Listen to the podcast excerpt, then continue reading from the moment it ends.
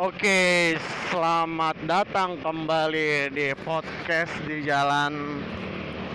Kali ini gue akan menceritakan soal pengalaman gue, pengalaman gue menjadi pengurus RW. Ya, buat informasi, gue ini pengurus RW sejak 2016 gua dikasih amanah sama Pak RW Pak RW terpilih gue ketika itu menjadi bendahara bendahara RW jadi sampai saat ini gue uh, menjadi bendahara RW di RW 05 Kelurahan Palmeriam Kecamatan Matraman Jakarta Timur. Jadi emang ini uh, daerah asli gue lah. Gue tinggal gue lahir di, di besar di sini ya. Jadi Uh, gua menjadi pengurus RW itu berarti sekitar tiga tahun yang lalu, tiga tahun yang lalu. Berarti kira-kira umur gue saat itu 24 umur gue 24 gue kasih tahu atau gue ceritakan dulu backgroundnya kenapa gue bisa jadi pengurus RW uh, ceritanya gini. Jadi ketika pas masa pergantian dari pengurusan sebelumnya uh, ada Pak RW ini uh, Pak RW yang sekarang ngejabat yaitu Pak RW gue. Dia uh, dia udah pernah ngejabat sebagai RW sebelumnya tapi bukan uh, tahun uh, periode sebelumnya tapi periode sebelum sebelumnya. Jadi ngelengkapin periode ini periode sebelumnya gitu. Jadi udah cukup lama emang dia ada kali sebelum periode-periode sebelumnya dia juga pernah ngejabat terus kemudian dia jadi LMK kemudian akhirnya dia uh, dipercaya lagi jadi ketua RW nah saat uh, pemilihan ketua RW itu gue diminta buat jadi panitianya. Emang gini sebelumnya itu ya biasalah anak muda. Waktu itu gue baru selesai kuliah satu tahun lah. Memang sejak masa gue kuliah tuh gue punya keresahan gitu terhadap RW gue. Gue punya keresahan terhadap RW gue jadi uh, soal uang. Nih uangnya ke mana aja sih RW gitu. Gue mempertanyakan uh, keuangan RW itu ke mana aja. Soalnya informasinya sangat-sangat minim sekali yang didapat oleh warga. Jadi ya waktu itu masih sosokan idealis lah. Waktu itu masih sosokan idealis. Beranggapan oh harus ada transparan nih. Duitnya harus ada transparansi. Duit RW itu harus diumumin ke publik. Gitu gitu tuh. Tuh itu semangat awal gue oke waktu itu gue diminta buat jadi panitia kemudian gue minta harus ada sidang LPJ keuangan waktu itu. Dan waktu itu akhirnya ada sidang LPJ keuangan dan lumayan panas juga waktu itu. Pas zaman periode sebelumnya nih sebelum yang yang Pak RW gue sekarang. Nah nama Pak RW gue sekarang tuh namanya Pak Juna. Nama lengkapnya Pak Juna di Emon ya kan? Dia salah satu tokoh di lingkungan gue lah. Tokoh tokoh masyarakat di lingkungan gue uh, Jadi di RW uh, di RW gue tuh ada sekitar 12 RT Ada 12 RT Balik lagi ke cerita awal ya. Jadi gitu gue uh, setelah jadi panitia kemudian ada pemilihan Pemilihan terpilihlah Pak Juna ini nih. Pak Juna ini kepilih kemudian karena ngeliat waktu gue aktif gue aktif dalam artian tadi gue memperjuangkan ada transparansi lalalala. Nah ditunjuklah gue diminta buat jadi bendahara RW gue agak kaget sih maksudnya gue secara pengalaman jadi bendahara tuh organisasi belum pernah gue baik gue saat di kampus ataupun saat gue di manalah kepenitian kepenitian tuh gue nggak pernah jadi bendahara ya biasanya ketua asik. Gitu gitu tapi buat jadi bendahara nggak nggak pernah. Tapi kira-kiranya gue lumayan cukup tahu lah ketika uh, jadi bendahara tuh tugasnya ngapain. Ya. Akhirnya gue dipilih lah jadi bendahara gue dikasih tugas untuk pegang uang. Pegang uang kemudian juga untuk ngeluarin uh, apa namanya keuangan RW misalnya RW butuh apa? Dalam satu tahun atau dalam sebulan uh, eh, RW mau ngeluarin duit buat apa? Nah, itu kerjaan gue tuh. Jadi gue coba kasih tahu juga job desk gue tuh pertama gue megang uang ya kan? Megang uang terus yang kedua ngeluarin uang. Yang ketiga itu uh, nagih-nagih nagih-nagihin iuran RT nah itu gue kerjaan gue juga tuh. Lo bayangin lah. Waktu itu gue idealis aku ah, bisa nih gue bisa gitu. Nah itu kerjaan gue terus apalagi ya? Terus nagih-nagihin nagih-nagihin uh, ada parkiran mobil kan? Nah parkiran mobil juga ada ada tuh. Nah gue di situ uh, menyuruh uh, hansip lah untuk minta untuk yang nagih-nagihin pedagang-pedagang perusahaan-perusahaan di dekat rumah gua buat iuran itu ininya ke gue suruh ke Hansip itu. Nah selain itu gue juga kerjanya nagi eh gue ngegaji. Ngegaji RW eh ngegaji RW ngegaji Hansip. Uh, terus kemudian ngasih uang ngeluarin uang untuk uh, posyandu, PKK, Jumantik, lalalala, kegiatan-kegiatan yang sifatnya kemasyarakatan itu gua tuh. Kerjaan gua juga tuh. Jadi lumayan banyak sih walaupun uh, nanti nah ini gua ceritain bahwa akhirnya kerjaan yang banyak itu uh, dan juga uh, ada kerjaan tambahan lagi itu bikin laporan keuangan bikin lapor. Karena tadi semangat gue di awal adalah transparansi ya kan? Gila loh di RW gue minta transparansi. Dari tingkat RW gue mau ada transparansi. Oke okay, fine. Akhirnya gue berkomitmen untuk bikin lapor keuangan laporan keuangan. Waktu itu gue buat buatnya pertama kali itu pertama kali ngejabat bikinnya tiga bulan sekali. Tiga bulan sekali kemudian enam bulan sekali kemudian satu tahun sekali juga Nah itu gue buat buat tuh triwulan. Dan itu hanya bertahan sampai di du, uh, satu tahun pertama. Satu tahun pertama. Setelah satu tahun kedua apa yang terjadi? Yang terjadi adalah gue malas.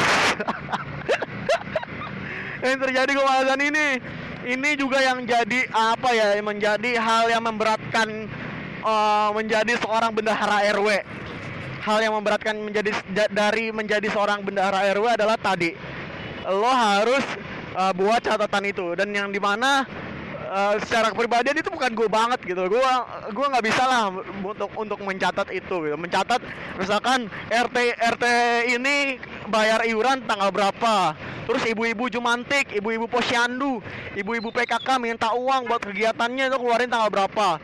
Nah itu gue lumayan kesulitan tuh di situ tuh dan akhirnya gue cuman bisa sampai tahun pertama di tahun pertama gue cuman akhirnya bisa membuat laporan keuangan secara detail, secara terstruktur, secara rapih lah bener-bener itu sampai baru sam uh, cuman sampai di tahun pertama. Di tahun kedua apa yang terjadi? Yang terjadi ya udah gue akhirnya bikirannya tahunan doang setahun sekali lah gue bikin laporan. Waktu di tahun, tahun pertama tuh gue bener-bener uh, masih semangat semangatnya lah. Gue masih semangat semangatnya gue gue bikin laporan keuangan itu gue minta semua ketua RT ditempel di mading-madingnya atau di dinding-dinding rumah warganya. Gue print gue fotokopi itu semua ya kan? Gue print uh, eh, gue fotokopi itu semua uh, laporan keuangan. Gue minta tempel-tempel biar warga tahu gitu. Semangat awal gitu. Tapi ternyata itu hanya bertahan di tahun pertama di tahun kedua aduh gue sumpah agak sedikit uh, apa namanya kesulitan. Karena ya uh, gue bukan orang yang dedicated di situ dalam artian bukan kayak Pak RW gue yang memang dia nggak uh, punya pekerjaan lain di luar. Uh, karena memang udah masuk masa masa pensiun sih Bapak uh, Pak RW gue itu udah udah pensiun lah dari pekerjaannya. Jadi em, uh, gue nggak dedicated beda sama Pak RW gue jadi kesulitannya di situ tuh hambatan yang gue rasain jadi pengurus RW nah selain itu selain itu selain hambatan karena gue orang yang gak teliti gue orang yang nggak banget buat nyatet-nyatet setiap pengeluaran akhirnya memang gue ada beberapa yang kecolongan. Kecolongan dalam artian gue bingung setiap kali gue bikin laporan keuangan anjir duitnya kok kurang gitu duitnya ke mana ya ya akhirnya sih ketemu ketemu aja dalam artian ya akhirnya akhirnya gue tahu nih gue akhirnya cross check satu persatu uh, masing-masing RT masing-masing uh, ketua-ketua PKK lalala ngeluarin duit buat apa aja buat apa aja akhirnya gue cek cekin satu dan itu lumayan PR sih lumayan PR buat uh, gue untuk bikin laporan keuangan. Makanya uh, cukup kesulitan gue ketika itu. Dan nggak ada orang yang uh, ngebantu gue akhirnya ya buat buat iuran RT aja buat iuran RT aja itu jadinya terbengkalai. Jadinya gue nggak mintain. Kalau dulu gue rutin mintain gue datang gue ketok satu-satu pintu rumah ketua RT tapi sekarang ketua RT yang datang ke rumah gue karena tahu gue sibuk lalalala sering kali gue tinggal keluar kota karena ada kerjaan luar kota kan. Nah hal itu tuh yang bikin bingung ketika bikin laporan keuangan. Ya gue mungkin juga udah nombok lah beberapa beberapa juta gue udah nombok itu pakai uang gue buat uh, nutupin kekurangan-kekurangan. Tapi itu okay lah ya mungkin itu jadi pelajaran pelajaran buat gua. Uh, yang ternyata emang gue nggak bisa untuk uh, kerja sendiri untuk bisa uh, ngebenerin uh, suatu hal yang uh, ideal eh, yang mau mau ideal tuh lo nggak bisa ngerjain sendiri gitu lo harus ada teman lo yang lain juga yang bisa uh, mengerjakan itu. Nah kayak gitu. Nah itu nggak enaknya nggak enaknya lagi apa ya jadi peng, jadi bendahara R, RW ya? Nggak enaknya lagi itu uh, ini gue harus menggaji setiap bulan men. Gue punya kerjaan juga gue gue punya kerjaan juga ya. Terus gue juga harus menggaji setiap bulan hansip dan di mana gue sering banget lupa walaupun gue udah buat catatan di di handphone gue gue udah bikin alarm di handphone gue ngasih tahu kalau seandainya uh, tanggal segini nih gajian gitu. Tanggal 5 gue gajian gajian hansip tuh tanggal 5 hansip tukang sampah lalalala tuh gajian tanggal 5 Nah, di samping di satu sisi gue karena gue kalau habis kerja pulang capek tidur capek tidur ya kan pulang. Akhirnya uh, gue setiap pagi pas tanggal 5 tuh pasti digedrok-gedrok sama uh, hansip nih mending kalau hansipnya oke nih hansipnya lumayan bawel. Emang sih itu haknya dia ya buat gajian. Tapi kadang-kadang emang emang salahnya di gue juga. Tapi kadang-kadang bikin bikin ini juga bikin gondok juga. Maksudnya sabar napa gue juga tahu gajian? Nanti siang atau gue sebelum berangkat kerja gue samperin rumah lo gue kasih tuh gajinya. Kadang-kadang begitu. Kadang-kadang juga gue hamin satu udah gue kasih gitu. Tapi ya ini yang bikin gue agak berat juga. Harus aduh harus benar-benar rutinitas yang menurut gue uh, apa ya cukup cukup menyita perhatian gue dan nyita nyita inilah nyita waktu juga. Nah kalau gue sendiri digaji apa enggak? Nah gue kasih tahu. Jadi gini RW itu dapat dana operasional ya dari pemerintah dari pemprov DKI dapat dana operasional nggak banyak kalau nggak salah cuman 3 juta apa berapa gitu 3 juta berapa gitu nggak nyampe UMR lah. Gue juga nggak tahu detailnya berapa. Nah uh, gue juga nanti akan kasih tahu nih ini masalah juga nih. Soal uh, dana operasional yang dikasih ke, ke RW ke RT jadi RT RW itu dapat dana operasional dari pemprov DKI gue lupa gue nggak tahu besarannya berapa lupa lah karena gue udah nggak ngikutin lagi.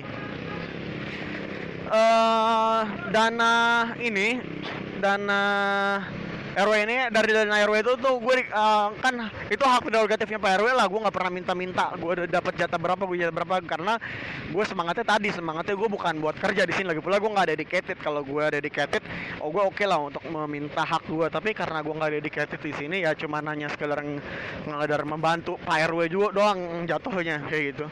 Jadi ya gue paling dari mungkin dari 3 juta atau berapa gitu gue dikasih sama, uh, sama Pak RW tuh 400 ribu gitu sebulan ya sebulan dikasih 400 ribu dan itu ya kadang-kadang juga buat nombokin hal-hal yang sifatnya tadi yang gue lupa nyatet apa-apa gitu. Kalau duitnya nggak ada ini pemasukan dari mana duitnya nggak ada kayak gitu. Peluang pengeluarannya apa aja gue nggak tahu lupa. Nah kadang buat tutup penutupin itu juga gue uang 400 ribu itu. Jadi uh, ya gue juga dibayar lah istilahnya digaji lah. Cuman digajinya itu besarannya sesuai sama dengan ke ya uh, kebijakannya Pak RW aja. Pak RW mau ngasihnya berapa segitu nah gue tadi balik soal dan operasional. Jadi pas zaman gue kan ikut sejak 2016 ya. 2016 itu masih masa zamannya Ahok. 2016 sampai 2017 berpindah ke masanya Anies tuh ada perbedaan ini. Ada perbedaan apa namanya? Ada perbedaan uh, kebijakan dalam memberikan ke memberikan ke uh, dana operasional ini. Jadi bukan soal besarannya ya, soal besarannya mungkin emang setiap tahun naik zaman Ahok Jarot juga naik. Kemudian zaman Anies juga gue nggak tahu ya naik juga apa enggak. Tapi yang jelas yang bikin beda adalah soal laporan keuangan. Jadi zaman Ahok Jarot itu dulu ada laporan keuangan RW jadi setiap masing-masing RW dan operasional itu disuruh bikin laporan keuangannya. Lo dipakai buat apa, dipakai buat apa dan operasionalnya itu. Walaupun ya balik lagi kemudian sama RT RT gue kebanyakan ini digunakan untuk ya dana gaji dia hitungannya bukan dana operasional kayak gitu. Nah di tahun 2017 akhir kalau nggak di masa-masa Jarot itu di masa-masa Jarot sampai sekarang diikutin. Itu laporan keuangan tuh dihapuskan. Kebijakan harus memberikan LPJ ke, uh, dana operasional tuh harus di, uh, akhirnya dihapuskan. Mungkin emang di satu sisi emang memberatkan dari RT RT juga ya karena memang eh, kadang-kadang sebulan itu mereka juga kan nggak ada kegiatan apa-apa ya. Akhirnya uangnya masuk ke uang kas atau masuk uh, uangnya ke buah dia. Alhasil bikin laporan keuangannya jadi palsu-palsu gitu. Tapi di satu sisi di sini juga mengajarkan adanya transparansi gitu loh jadi RT RT diajarkan untuk bisa lo dapat dana operasional nih uh, lo harus gunakannya untuk ke uh, untuk program-program misalnya ngapain kayak kerja bakti kayak apa gitu-gitu. Nah itu kan bagus juga. Tapi kadang-kadang ada RT-RT yang enggak menggunakan itu untuk apa namanya uh, untuk kegiatan-kegiatan mereka program mereka. Lebih banyak dipakai untuk ya mereka menganggap itu sebagai gaji jadinya kayak gitu nah di tahun 2017 itu udah nggak ada lagi tuh 2017 selang masa selang masa inilah masa peralihan peralihan dari uh, Jarot ke Anies Baswedan. Gitu. Jadi mulai dari sekarang dulu tuh gue ini ngebantu RT untuk bikin laporan keuangan karena kan mereka nggak ngerti ya gimana. Tapi akhirnya ya emang ini banyak hal fiktif yang dibuat kayak gitu. Karena banyak RT yang nggak tahu duit ini dipakai buat apa. Maksudnya nggak ada program-programnya malah dipakai buat emang buat ngegaji urusan pribadi masing-masing mereka aja gitu. Dipakai untuk uh, masing-masing urusan mereka aja. Jadi ya emang uh, udah emang uh, harusnya emang diperjelas ini dana operasional ini untuk apa? Apakah emang untuk kegiatan emang untuk pure untuk uh, individunya Pak RT atau Pak RW atau emang buat masyarakat kayak gitu. Dan itu itu yang belum jelas sampai saat ini sih. Kayak gitu. Nah itu tadi gue cerita kira-kira begitulah pekerjaan gue pekerjaan. Kadang juga yang bikin gak enak ya tadi selain digedor-gedor buat gajian hansip sama tukang sampah. Gue juga digedor-gedor buat uh, tadi ibu-ibu PKK ibu-ibu jumantik ibu-ibu pengajian biasanya minta duit ke gue kadang-kadang kok gue kan nggak ada di rumah ya entah gue kerja luar kota ataupun karena gue kalau kerja pulangnya malam jadi uh, paling mereka gue sih udah bilang ke mereka kalau ini minta aja sama mak gue nanti mak gue yang uh, apa namanya yang menyiapkan itu yang ngasih itu nanti tinggal mak gue report ke gue kayak gitu. Nah tadi uh, misalnya ibu Yati ibu PKK minta ini sama uh, minta uang dua ratus ribu tiga ratus ribu buat buat posyandu misalnya atau buat buat PKK gitu gitu jadi itu yang gue mudahkan. Tapi gue sih bisa memastikan bahwa uh, di tahun di tahun ini di tahun kepengurusan gue sebagai bendahara tidak ada kesulitan untuk uh, apa namanya ibu-ibu PKK, ibu-ibu apa untuk minta uang sama RW gitu. Jadi selama kegiatannya jelas, selama selama emang untuk keperluannya untuk warga ya oke okay lah nggak apa-apa. Itu nggak enaknya. Uh, kemudian eh itu en, uh, yang gak enaknya. Kemudian enaknya apa ya? Enaknya lu jadi tahu gitu loh uh, bahwa keuangan keuangan tuh digunain untuk apa aja. Jadi lu tahu bahwa uh, penggunaan uang ini lu bisa menentukan kebijakan uang ini untuk apa gitu. Nah gue di periode gue ini gue membuat suatu kebijakan membuat satu kebijakan ini apa namanya uh, yang berbeda dari tahun-tahun sebelumnya. Jadi kan di tahun jadi gini kondisinya di RW gue itu nggak punya pos atau sekretariat. Jadi sejak dulu pernah punya bangun pakai dana PNPM mandiri kalau nggak salah PNPM mandiri apa apa namanya PNPM lah gue lupa. Nah dibangun terus akhirnya uh, kan deket pasar daerah gue ya karena uh, di situ uh, deretan pos atau sekretariat gue deretannya tuh pada banyak pedagang kaki lima Nah pada masa 2017 kan semangatnya tuh emang semangat uh, Ahok tuh untuk membersihkan uh, kaki lima ya. Tapi dengan semangat ini di, diselewengkan oleh si lurah. Jadi lurah ini ngera, uh, apa namanya kong kali kong sama pihak pasar. Pihak pasar ngerasa bahwa dagangan mereka yang di pasar yang di atas itu nggak laku karena orang-orang pada belinya di kaki lima itu. Karena kan di atas tuh banyak ada baju ada apa celana lalalala. Banyak lah di situ. Ya jadi orang-orang lebih memilihnya untuk membeli di membeli di itu di kaki lima itu. Jadi pasar tuh sepi. Nah si lurah ini kong kali kong sama si uh, orang pasar. Lurahnya dibayar ya kan? Kemudian uh, dari lurah lapor ke pemprov. Akhirnya lurah dapat ACC untuk uh, apa namanya membersihkan itu kaki lima di situ dan akhirnya pos sekretariat RW gue juga kena karena pembersihan di situ akhirnya hancur lah semua pos RW gue Nah, sejak itu kan gue masuk tuh. Setelah itu gue masuk menjadi pengurus.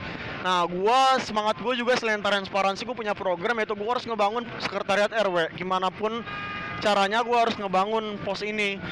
Kenapa? Karena pos ini kan digunain untuk uh, apa namanya kegiatan masyarakat ya posyandu, ada PAUD juga. Lo bayangin kalau seadanya itu nggak ada, uh, uh, itu nggak ada, pelayanan masyarakat ini nggak ada gitu. Nah, gimana caranya gua waktu itu setelah dihancurkan itu pos RW?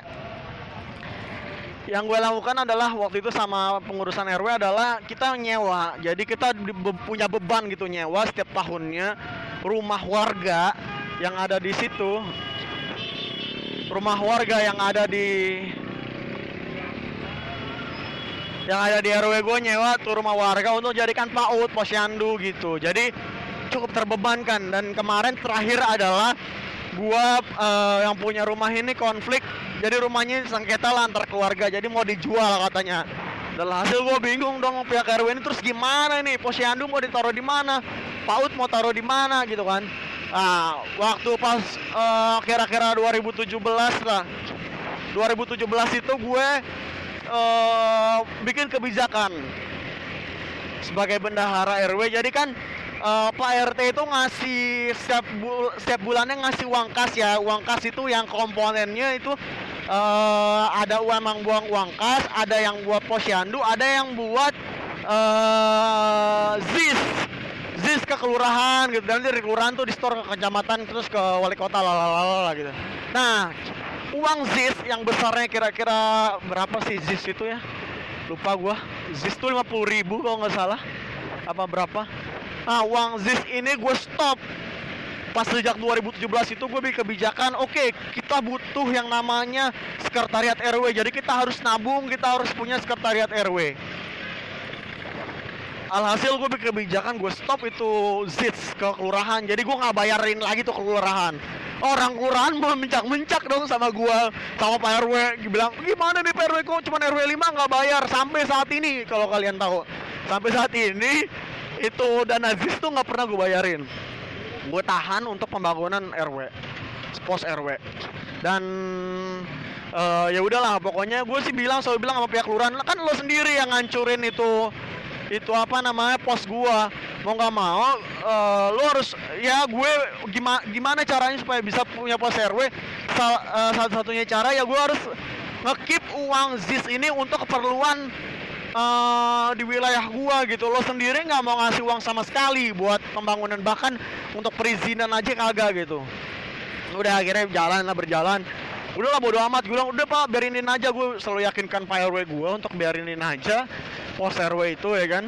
Eh, eh apa duit zis yang gak disetor itu gue selalu yakinkan itu ke pak uh, eh, bilang uh, biarin pak. Kita punya tujuan. Kalau dia nanya kasih jawaban kayak gitu ya udah akhirnya berjalan sampai sekarang.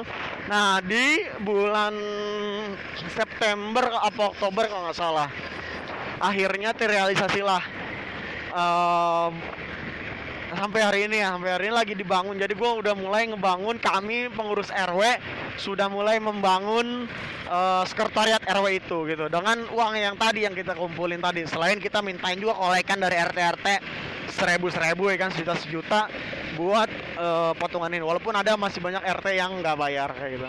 Dan juga gue minta uh, ke RT untuk nagihin warganya supaya warganya dilibatkan dalam proses pembangunan ini biar kalau ada apa-apa kejadian misalkan soal penggus apa dibersihkan lagi. Jadi warga tuh siap pasang badan karena mereka ngerasa uh, ini juga apa namanya terlibat juga dalam proses pembangunan ini kayak gitu. Karena bukan buat apa-apa anjir. Ini pos RW ini untuk kegiatan masyarakat. Posyandu gue bilang tadi PAUD. Itu kan hal, hal penting buat warga ya. Jadi nggak mungkin nggak nggak ada gitu. Kalau seandainya nggak uh, ada. Bisa-bisa pengurusan RW itu nggak ada. Nah gue ceritain dikit dinamika ketika bikin pos RW ini. Uh, sampai sampai sekarang masih belum jadi sih. Gue masih kekurangan dana. Udah habis sekitar 30-an juta tuh. Gue tapi gue gue masih udah habis loh duit, duit alokasi anggaran buat itu udah habis bener-bener udah habis dan gue juga udah bingung gimana tapi udah berdiri sih udah bisa ditempatin insya Allah tinggal beberapa beberapa hal penyempurnaan tapi lagi-lagi ya itu sekadarnya lah kalau seandainya mau di benar-benar mau dijadiin apa yang bagus itu masih perlu dana tambahan lah dan gue juga nggak tahu tuh dana dari mana Cuman so far ya udah udah alhamdulillah udah terrealisasi. Gue ceritain dikit dinamikanya. Dinamikanya gimana? Dinamikanya itu uh, ketika awal kita bikin uh, ketika awal gue ngeluarin uh, apa kebijakan ini ketika awal gue uh, ngasih tahu ini ke RT RT RT RT pada setuju. RT RT pada setuju gue bilang gini pak ya kita mau nggak mau kita harus punya rumah lah gitu gitu kan Pak RT Pak RT setuju semua RT, semua RT setuju. Kemudian akhirlah kita sampai ke pihak uh, kelurahan. Di uh, juga setuju dalam artian gini pokoknya kita harus bangun. Kalau emang nggak bangun kita serahin aja stempel semua ke kelurahan. Jadi nggak ada itu RT RW di wilayah 05 biar kelurahan yang ngurus. Jadi kalau ada warga yang butuh sama ke, uh, keperluan biar langsung lurah yang ngurus kayak gitu. Dulu ekstrimnya sampai segitu bang. Ya kan? Nah, akhirnya mulai itu lobby lobby lobby lobby Pak RW ngelobi uh, siapa? Ngelobi Pak Lurah ngelobi Pak Sekel belum juga uh, belum dapat juga dukungan dari Pak Lurah tapi udah mulai dapat dukungan tuh dari RW RW lain dari Babinsa dari apa kalau polisi itu istilahnya uh, Bin Polmas atau apa gitu ya Nah itu uh, dapat dukungan lah dari pihak mereka. Dari sekelnya juga sekel sekretaris kelurahan juga uh, dukung tapi dari palurahnya nggak dukung. Akhirnya waktu itu kita bikin pertemuan sama palurahnya. Palurah bilang bahwa nggak bisa nggak bisa dibangun gitu. Titiknya uh, emang itu wilayahnya wilayah nggak mungkin. Dia ketakutan dia bilang nanti kalau sedang ada warga yang ngelapor atau ada pihak yang ngelapor ke klu dia harus bertanggung jawab dan harus nge nge ngebongkar itu pos RW lagi kayak gitu. Tapi ya ketika di diminta yang solusi Pak RW ini eh Pak RW Pak Lurah ini nggak punya solusi lain selain menggabungkan sekretariat RW 04 kan gue RW 05 ya dengan RW kami gitu. Jadi yang tempat yang biasa dipakai sama RW 4 itu emang punya lahannya lahan kelurahan lah kayak gitu. Nah Pak Lurah minta uh, uh, ngasih solusi kayak gitu. Nah ibu-ibu di wilayah gue nggak mau kok gabung-gabung sama wilayah lain. Jadi nanti malah berantem. Bener juga sih nanti bakal berantem jadi uh, usulan itu ditolak. Akhirnya kita bersekukuh karena karena kami ngerasa dapat dukungan dari Babinsa dari uh, Ban Polmas apa namanya uh, gue lupa polisi itu polisi yang ada di wilayah. Uh, akhirnya dari RW RW lain didukung akhirnya ya udah apa RW gua dengan tegas udah pul kita bikin aja. Uh, gimana urusannya kita bikin lah. Akhirnya kita bikin jelas kita bikin uh, sampai sekarang lah alhamdulillah berdiri itu pos RW jadi lumayan struggle juga tuh perjuangannya. Dan emang harus tegas sih. Tinggal ya sekarang udah alhamdulillah udah mau uh, dipakai tinggal nanti kalau seandainya ada masalah lagi emang harus pasang badan sama pihak uh, kelurahan kayak gitu. Nah di wilayah gue ini uh, eh, apa namanya RW pengurusan RW yang lagi gue jalanin ini udah mas memasuki udah mulai memasuki masa akhir. Jadi kepengurusan RW itu emang cuma sampai tiga tahun. Ya cuma sampai tiga tahun kalau nggak salah. Dari 2016 sampai 2019 harusnya itu di pertengahan tapi karena ada pemilu jadi ada pemilu ada pilpres akhirnya dimundur. Diundur sampai sekarang. Nah Desember ini sekarang lagi mulai masuk uh, pemilihan RT dulu. Pemilihan RT udah mulai itu disebar pamflet-pamfletnya siapa yang mau jadi RT itu bisa di apa kalau lo warga Jakarta mungkin lo bisa tanya RT RW ya kapan kalau lo mau jadi RT RW ya. Kayak gitu. Jadi udah mulai disebar nah setelah pemilihan RT selesai semua 12 RT selesai barulah uh, eh, RW di wilayah gua kayak gitu. Jadi uh, jadi buat lo semua yang kalau mau jadi RT mau jadi RW ataupun mau jadi pengurus lah. Pengurus ya itu uh, gue ceritain kira-kira kalau di wilayah gue kalau sepengalaman gue begitu ceritanya. Ya ceritanya gimana uh, susah atau gimana senangnya gimana sedihnya kayak gitu. Uh, jadi pengurus RW dan lika-likunya begitu. Dan lo lo melatih kepemimpinan juga sih di sini melatih kepemimpinan kemudian lo juga melatih uh, apa namanya uh, organisasi. Kemudian lo akhirnya juga kenal sama lingkungan lo. Ya kayak gitulah. Itu yang bisa uh, lo dapatkan ketika nantinya lo jadi kalau lo mau jadi pengurus RW apalagi ya yang gue belum ceritain soal pengurus RW ya. Uh, lo juga akan sering uh, ber ini apa namanya bertemu lurah kayak gitu. Bertemu uh, siapa siapa lah kecamatan lu juga bakal sering kalau lo aktif. Tapi kalau lu uh, punya kerjaan yang yang menyita waktu yang lo cuma punya waktu libur sabtu minggu doang bahkan kadang-kadang sabtu minggu lo kepake gue sih saranin buat enggak. Kalaupun emang lo harus uh, apa namanya mau jadi pengurus RW baiknya lo jadi pengurus yang kira-kira kerjaannya tuh bisa lo remote dari jauh kayak gitu. Misalkan contohnya jadi sekretaris. Kalau sekretaris kan cuman cuman ini ya cuman apa bikin surat bikin apa bikin surat lah kayak gitu. Nah lo paling uh, bisa itu. Terus kemudian lo tinggal bikin lo bisa bikin itu dari jauh kan. Kemudian nanti filenya tinggal lokasi nah tinggal di print sama yang di, ada di tempat kayak gitu. Jadi ya kalau gue saranin kayak gitu. Tapi kalau emang lo punya semangat kayak gue tadi di awal-awal ya gue berharap uh, bisa jadi pelajaran lah. Kalau lo harus bisa berhitung juga dengan kemampuan lo dengan kapasitas lo dengan waktu yang lo punya kayak gitu. Jadi nggak serta merta lo cuma cuma semangat di awal doang kayak gue tadi kayak gitu. Ya gue nggak tahu sih bakal dilanjutin uh, pak Pak RW gue minta gue buat jadi calon nyalonin jadi ketua RW buset gue bilang gue jadi bendahara aja kelimpungan begini gimana jadi ketua gitu. Ketua kan lu ya benar-benar lu tuh harus stay di sana gitu loh. Lo harus rumah lo siap digedor 24 jam sama warga ya kan. Lo harus kalau ada rapat kelurahan minta datang lo harus datang. Lo harus juga kalau sana ada kegiatan PKK posyandu lo harus datang. Semua semuanya lah bakal menyita uh, waktu. Makanya aduh gua jangankan jadi pengurus eh jadi ketua RW ya. Jadi ketua RT aja gua nggak sanggup gua nggak bisa nggak mau gua. Nah, pertanyaannya gimana kalau seandainya Pak RW gue lagi yang jadi, kemudian gue tawarin lagi buat jadi pengurus uh, eh, gue sih masih bingung ya, masih bingung nolaknya, masih bingung nolaknya gimana gitu buat Pak RW ini apa alasannya. Emang alasannya sibuk sih, cuman di satu sisi gue nggak ikhlas. Di tahun gue tuh lumayan lah, ada sekitar 20-an juta itu bisa gue keep gitu duit.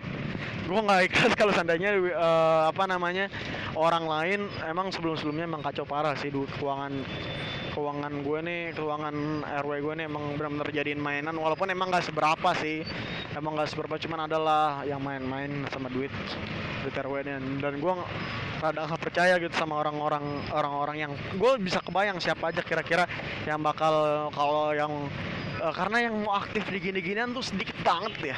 Sedikit banget yang mau aktif di gini-ginian tuh sedikit banget. Makanya uh, apa namanya makanya uh, gue rada-rada bingung nih mau nolaknya gimana kayak gitu kalau dari sisi pekerjaan sih gue serius gue lumayan capek dan gue lumayan nggak mau lagi diganggu.